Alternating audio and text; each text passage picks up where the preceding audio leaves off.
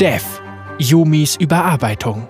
Ein Blick auf Yumis aktuelle Probleme und unseren Überarbeitungsansatz. Vom Autor Riot Trixie. Seit Yumis Veröffentlichung 2019 ist sie gleichzeitig zu einem der beliebtesten und umstrittensten Champions geworden. Yumi ist ein besonderer Champion, der es neuen Spielern ermöglicht, nicht nur rasch in League of Legends einzusteigen, sondern das Spiel auch zusammen mit ihren Freunden zu erlernen. Obwohl Yumi diese ersten Ziele erfolgreich erreicht hat, stellte sie dennoch trotz vieler Änderungen und Aktualisierungen ein schwieriges Balanceproblem auf allen Spielniveaus dar. Wir wollen heute einen Einblick in die Gedankenwelt des Designteams über unsere magische Katzenfreundin sowie die Überarbeitung von Yumi geben. Die Katze am Elefant im Zimmer. Anders als alle anderen Champions in League of Legends verfügt Yumi über eine einzigartige Mechanik, mit der sie sich an ihre Verbündeten hängen und damit auf unbestimmte Dauer nicht anvisiert werden kann. Diese einzigartige Mechanik hat sie zwar für viele Spieler zugänglicher gemacht, die Yumi genau deshalb lieben, aber es kam dadurch auch zu einigen Hindernissen.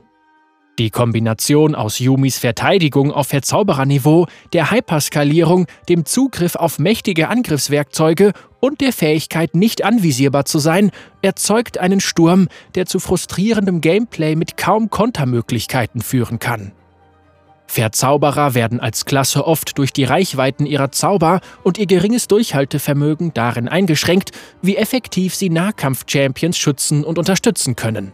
Zum Beispiel müssen Kämpfer oder Assassinen aus der hinteren Reihe ohne Lulus Schild oder Sorakas Heilung auskommen und werden darum häufig mit entsprechenden Fähigkeiten und Gegenständen ausgerüstet.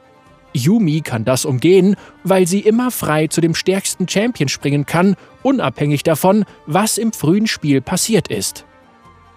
Seit ihrer Veröffentlichung haben wir viele kleine Änderungen vorgenommen, um Yumis Kernfantasie beizubehalten und parallel ihre Präsenz im Profispiel einzuschränken. Einige Änderungen an der Spielbalance und eine Aktualisierung des Durchhaltevermögens später hat Yumi immer noch keinen festen Platz in der Solo-Warteschlange gefunden, war aber bei den letzten beiden Weltmeisterschaften einer der besten Champions. Darum glauben wir, dass es Zeit für eine größere Veränderung ist, um Yumi langfristig an eine Position zu bringen, wo sie besser für ihre Spieler, weniger beherrschend im organisierten Spiel und leichter zu balancieren ist. Kurz gesagt, wir sind mit Yumis aktueller Situation nicht zufrieden und machen derzeit Fortschritte bei einer Überarbeitung, die einiges reduzieren wird, was sie zu einer derart frustrierenden Gegnerin macht, ohne dabei ihr zentrales Gameplay-Konzept zu opfern, das ihre Spieler so lieben. Außerdem wollen wir uns um einige der Hauptgründe für ihre hohe Bannrate und ihre Dominanz im Profispiel kümmern.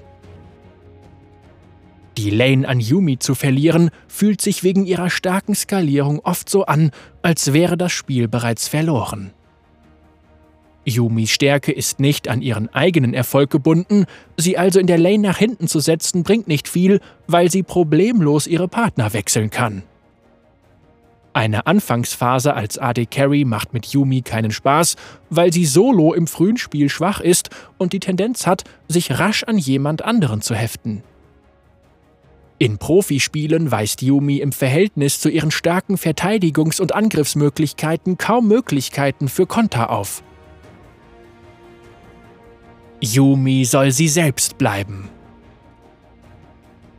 Wir glauben, dass Yumi eine Schlüsselposition in der League-Aufstellung erhält, wenn sie wie Garen, Annie und Sona dafür gedacht ist, Spieler in die Kluft der Beschwörer einzuführen.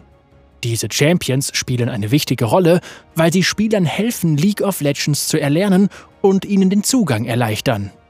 Andererseits haben diese Champions auch niedrigere Obergrenzen bei ihren Fähigkeiten und werden in optimierten und professionellen Spielen schwächer.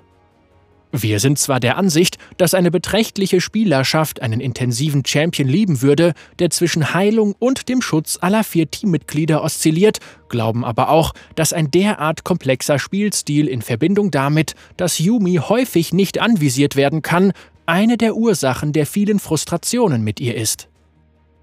Das Loslösen gewährt Möglichkeiten zur Interaktion mit Yumi, aber das als ihre zentrale Kontermechanik einzusetzen, verzerrt sie in Richtung Spieler mit höherer Gegnersuchenwertung. Das Endergebnis war ein Spielstil, der den meisten Yumi-Spielern nicht wirklich zusagte. Parallel dazu wollten Profi- und Elitespieler mit diesen Mechaniken Yumis Potenzial maximieren und ihre Schwächen verbergen. Auf hohem Niveau haben Yumi-Spieler gelernt, das Loslösen zu optimieren, um ihr eigenes Leben zu verbessern und Tausche zu begleiten. Weil mit dem Loslösen oft nur die Abklingzeit des Schildes ausgelöst wurde, hatten Yumi-Lanes einfach noch mehr Leben gegen Gegner zu tauschen, sodass selbst besonders aggressive Gegner wie Draven und Lucian gegen die Katze Probleme hatten. Vor allem mit der Hilfe des zusätzlichen Beschwörerzaubers von Yumi. Ähnlich verhält es sich bei der Paarung mit extrem mobilen Partnern und guter Kommunikation. Yumis Q und R wurden überaus konsistente Angriffstools, wie sie praktisch kein anderer Verzauberer besitzt. Ein Blick in die Zukunft.